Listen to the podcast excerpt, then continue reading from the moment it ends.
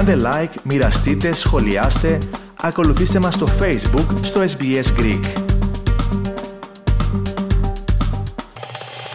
Ραδιοφωνία SPS ακούτε το ελληνικό πρόγραμμα στο μικρόφωνο σήμερα στην επιμέλεια και παρουσίαση της εκπομπής ο Αλέξανδρος Λογοθέτης και στην άλλη άκρη της γραμμής μας είναι όπως σας προαναγγείλαμε ο ειδικευμένος νομικός μας ο οποίος να πούμε είναι ταξίαρχος ένα αποστρατεία του νομικού σώματος των ελληνικών ενόπλων δυνάμεων και τώρα διευθύνων σύμβολος, νομικός σύμβουλος της δικής του δικηγορικής εταιρείας ο κύριος Χρήστος Μεσαρετζίδης Χρήστο, καλημέρα σε εσένα και ευχαριστούμε που βρήκες τον χρόνο να μιλήσεις στο πρόγραμμά μας.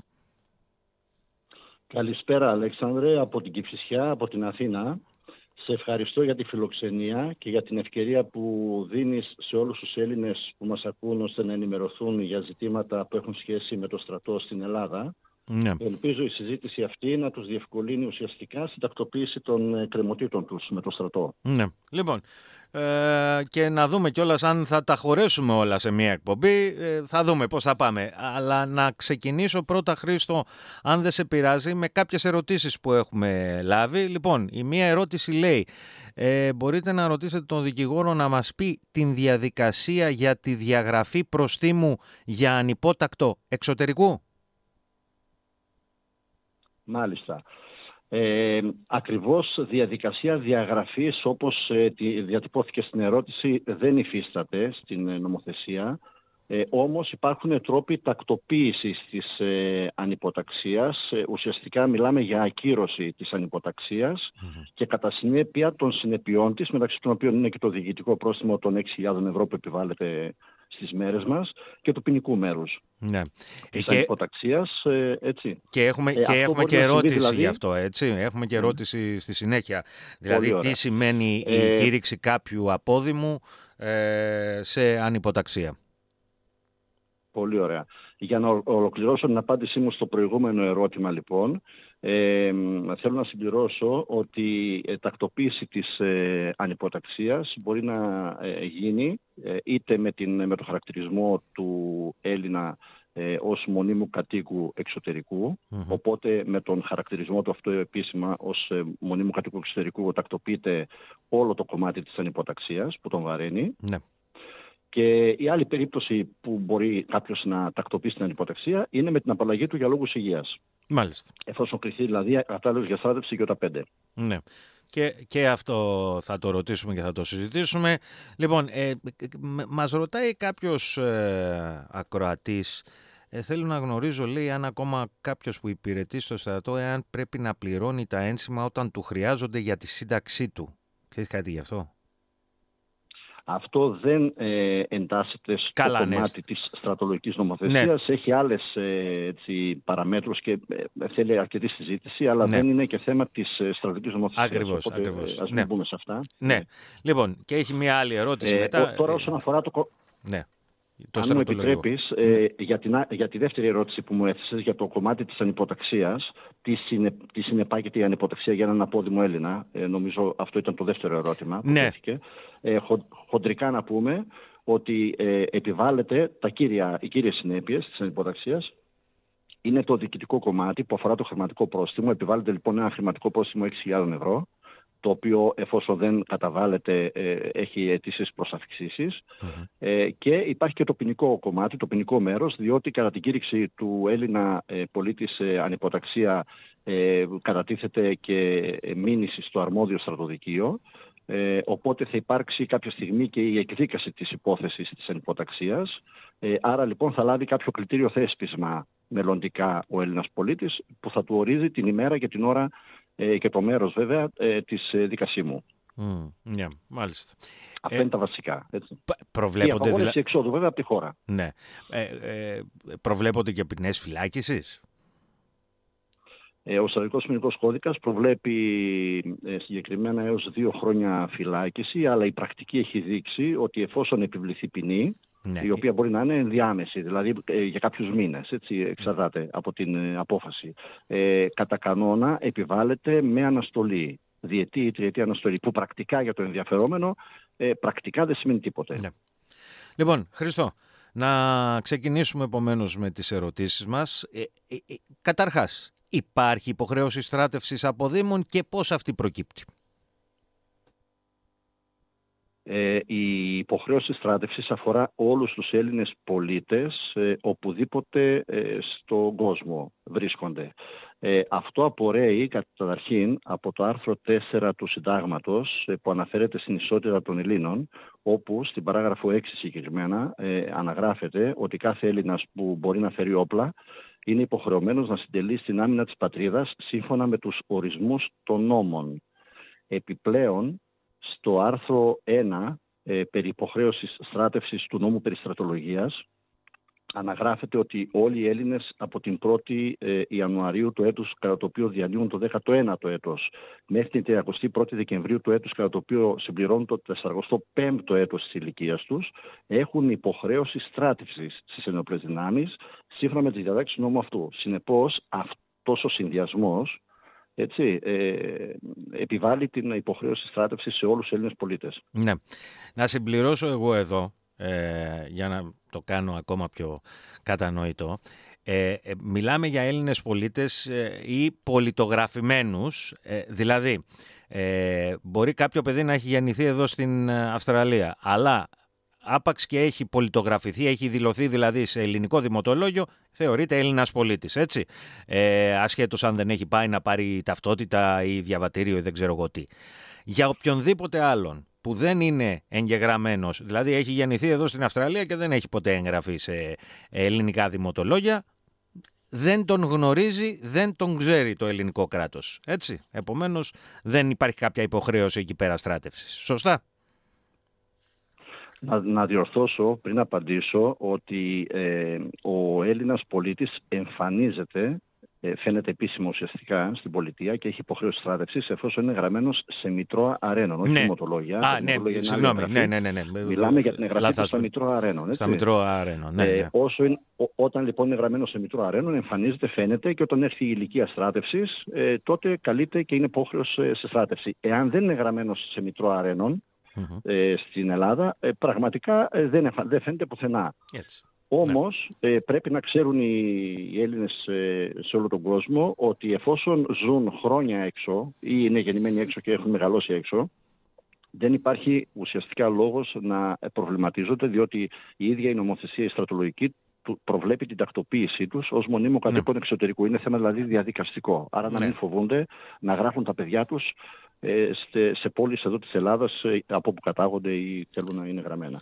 Ναι, λοιπόν, να τώρα, μην σκέφτονται καθόλου. Ε, τώρα, και θα το συζητήσουμε αυτό πώς γίνονται όλες αυτές οι διαδικασίες. Ε, να σε ρωτήσω όμως πρώτα τι γίνεται με το λεγόμενο τώρα δελτίο απογραφής, ε, όπως λέγεται σήμερα δηλαδή, αυτό που κάποτε εμείς οι πιο παλιοί αποκαλούσαμε περιοδεύων. Πολύ ωραία ε, κάθε χρόνο από την 1η Ιανουαρίου έως την 31η Μαρτίου ε, είναι η περίοδος ε, που συμπληρώνουν οι νέοι 18 ετών ε, το δελτίο απογραφής, το παλαιότερο περιοδεύον. Ε, είναι ένα έντυπο λοιπόν που καλούνται να συμπληρώσουν με τα προσωπικά τους στοιχεία και στοιχεία διαμονής ώστε την επόμενη χρονιά να τους καλέσει η στρατολογική τους υπηρεσία σε στράτευση, να μπορεί να τους εντοπίσει ουσιαστικά. Διότι η ενημέρωση που έχει η στρατολογία μέχρι τη στιγμή εκείνη είναι από τους Δήμους και τις κοινότητες, δηλαδή σχεδόν από τότε που έχουν γεννηθεί και έχουν γραφεί στους Δήμους, που σημαίνει ότι όλα αυτά τα χρόνια, μέχρι τα 18 τους, ε, θα, πιθανότατα θα έχουν αλλάξει κατοικία ή θα είναι σε άλλη χώρα. Οπότε η στρατολογία δεν έχει τρόπο ενημέρωσης διαφορετικό. Και με τον τρόπο αυτό λοιπόν κάνει ένα update στην, ε, στα προσωπικά του στοιχεία και στα στοιχεία διαμονής. Ε, ας πούμε για το 2024 που διανύουμε, ε, καλούνται, έχουν κληθεί ουσιαστικά για να συμπληρώσουν δελτίο υπογραφής γεννημένοι το έτος 2006 οι οποίοι θα κληθούν για στράτευση λοιπόν το 2025. Μάλιστα. Λοιπόν, ποια είναι... και ένα στίγμα. Ναι, και, και πολύ καλά κάνεις και ε, γι' αυτό σε έχουμε εδώ ως απόλυτο ειδικό. ε, ποια είναι τώρα η θητεία που πρέπει να υπηρετήσουν οι Έλληνες του εξωτερικού, έτσι δηλαδή πόσο καιρό, και κάτω από ποιες προϋποθέσεις και συνθήκες. Κάτι έχουμε μάθει τώρα με τον Στέφανο τον Κασελάκη, αλλά για φρεσκάρισέ μας εσύ αυτές τις γνώσεις. Ωραία.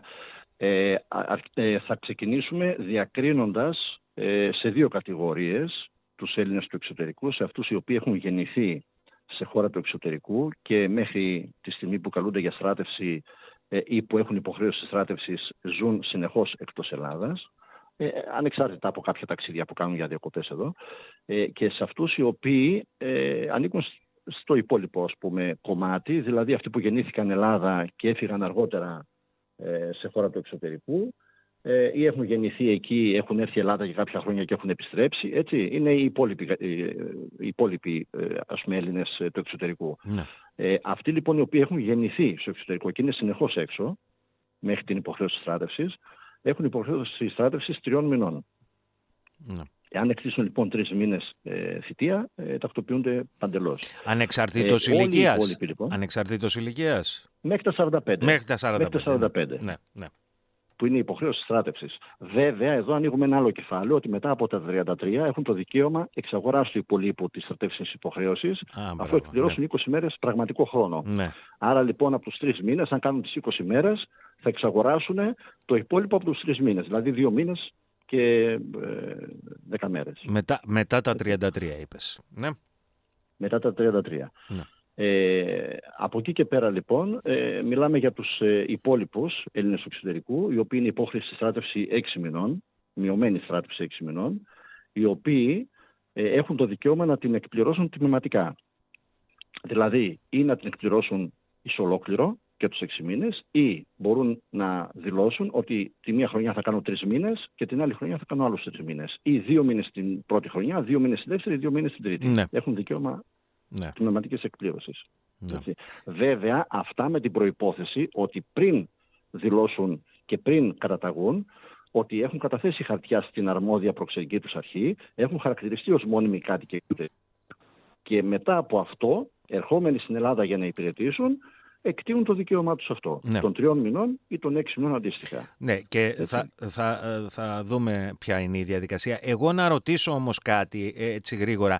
Συνεχίζει να ισχύει το γεγονός ότι κάποιος ο οποίος είναι κάτοικος του εξωτερικού δεν είναι απαραίτητο ντε και καλά όταν πηγαίνει στην Ελλάδα, ξέρω εγώ, να υπηρετεί τη θητεία του. Δηλαδή μπορεί να πηγαίνει ταξίδια και μάλιστα να, να μένει στην Ελλάδα μέχρι και έξι μήνες ανά ημερολογιακό έτος. Σωστά, ισχύει αυτό ακόμα; Πολύ, πολύ σωστή ερώτηση. Άρα λοιπόν να εστιάσουμε και να τονίσουμε το γεγονός ότι φυσικά ε, ένας που δεν θέλει να στρατευτεί και ζει στο εξωτερικό αφού χαρακτηριστεί μόνιμος κάτοικος εξωτερικού με τα χαρτιά που θα καταθέσει στην προξενική του αρχή, τότε ε, βγαίνει ένα, θα εκδοθεί ένα πιστοποιητικό μονίμου κατοίκου εξωτερικού, το οποίο το καταθέτει ή αποστέλλεται από την προξενική αρχή στην στρατολογική του υπηρεσία και ο ενδιαφερόμενος λοιπόν λαμβάνει μια αναβολή επαόριστον χωρίς λήξη, δηλαδή για όσο καιρό ζει εκτός η οποία τον ε, εντάσσει σε μια νόμιμη κατάσταση πλέον, γιατί είναι με αναβολή, και θα μπορεί να έρχεται η Ελλάδα μέχρι 6 μήνες το χρόνο χωρίς κανένα πρόβλημα. Ναι. Διότι η στρατολογία γνωρίζει πλέον ότι αυτός είναι νόμιμος, ζει εκτός Ελλάδας. Λοιπόν, επειδή μας πιέζει. Είναι πολύ μεγάλο. Βεβαίως.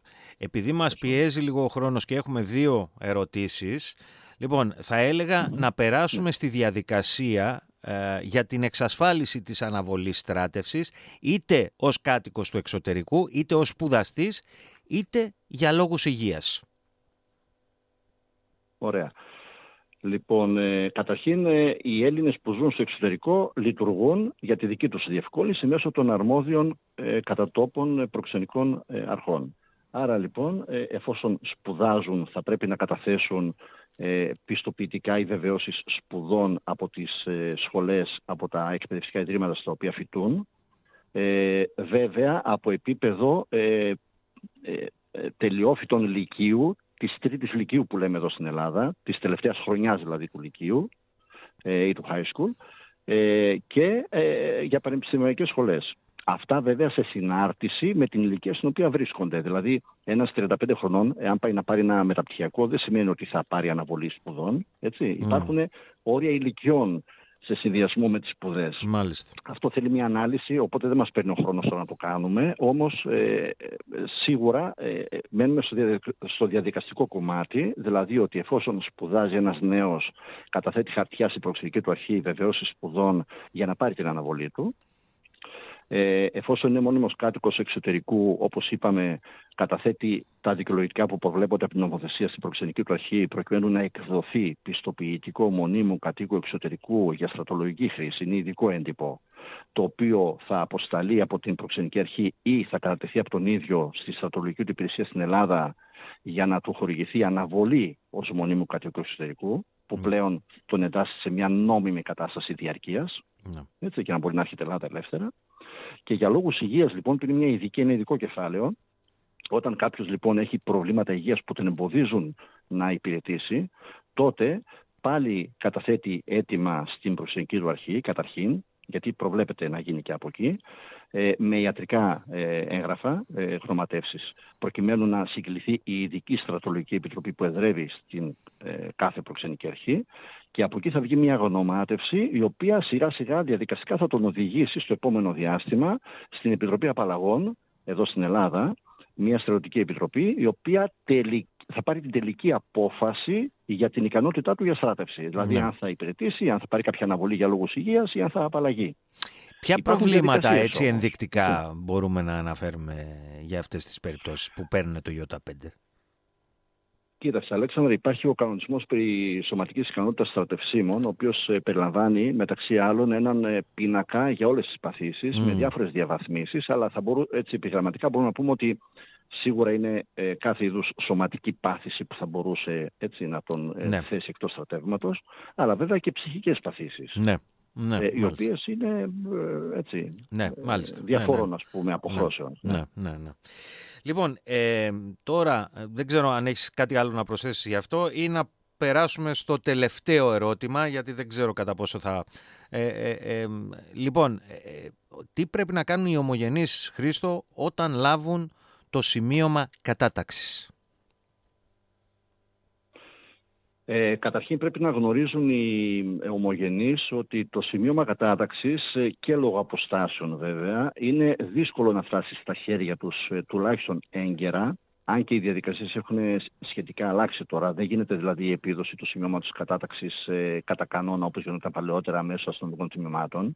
Τώρα πλέον καλούνται μέσω του site της στρατολογίας, το στρατολογία.gr, ε, να μπουν στο αντίστοιχο ε, πεδίο που τους υποδεικνύεται και να εκτυπώσουν το σημείωμα κατάταξης από εκεί σε άλλους έρχεται μέσω προξενικών αρχών, επειδή τυχαίνει να, η στρατολογία να γνωρίζει που μένουν κτλ. Αυτή είναι οι λιγότεροι. Οι περισσότεροι λοιπόν καλούνται να κάνουν την εκτύπωση μέσα από το, από το site της στρατολογίας. Mm. Ε, εν πάση περιπτώσει, ε, όταν λάβουν το σημείωμα κατάταξης όμως, ε, θα πρέπει να επικοινωνήσουν άμεσα με την προξενική τους αρχή, προκειμένου να καταθέσουν δικαιολογητικά για την αναβολή την οποία ενδεχομένως ε, θέλουν να πάρουν. Mm. Εγώ όμως θα έλεγα ότι ε, καλό είναι να μην περιμένουν να ε, έρθει η στιγμή ναι. ε, του σημειώματος κατάταξης, αλλά να ενεργήσουν αρκετά νωρίτερα, διότι λόγω αποστάσεων και λόγω χωρών, έτσι, ε, που είναι διαφορετικές, ε, χρειάζεται κάποιος χρόνος. Ναι. Καλό είναι να προλαμβάνουν όλα αυτά για να έχουν και το χρόνο να ενεργήσουν. Μάλιστα.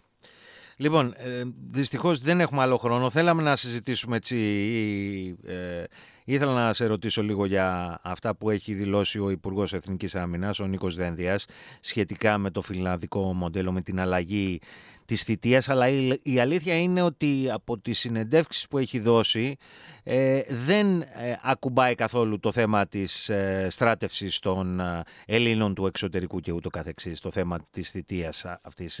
μιλάει περισσότερο για τη γενικότερη θητεία, έτσι.